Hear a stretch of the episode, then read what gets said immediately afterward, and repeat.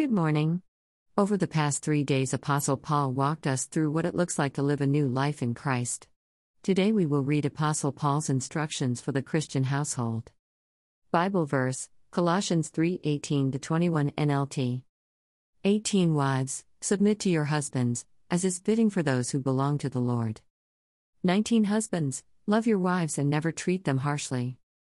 20 Children, always obey your parents, for this pleases the Lord. 21 Fathers, do not aggravate your children, or they will become discouraged. Reflection These verses remind us of our relationship with the Lord and how important it is to allow our relationship with the Lord to overflow in our marriages, raising our children, and building our families. Sisters and brothers, these verses speak for themselves. However, there are a few things that we can do to help our relationships at home. Here are just a few. Pray for your spouse daily. Pray for your child Ren daily. Pray for God to give you the strength, wisdom and guidance to be the spouse and or parent that represents Christ in conversations, with discipline slash structure for your child Ren pray and ask God to let generational family dysfunction to stop with you. Prayer.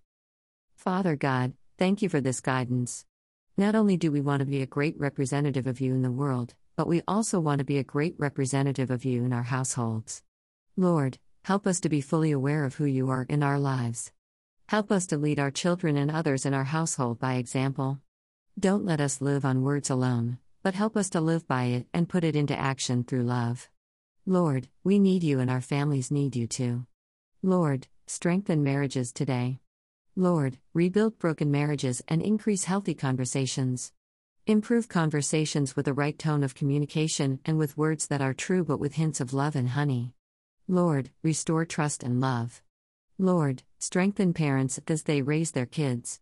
Lord, help parents who have become teachers, after school childcare providers, and more due to the COVID 19 pandemic. Lord, we pray for those parents who are preparing their kids to return to school, those who are balancing work, and others who are seeking childcare. Lord, give them the peace of mind that they need and help parents find safe childcare for their children. Lord, protect children from abuse and conditions that are creating harm in the home and keep them when they are away from home. Lord, give children the mental peace and protections that they need. Lord, build and heal families around the world. Restore, renew, and structure the family as you see fit.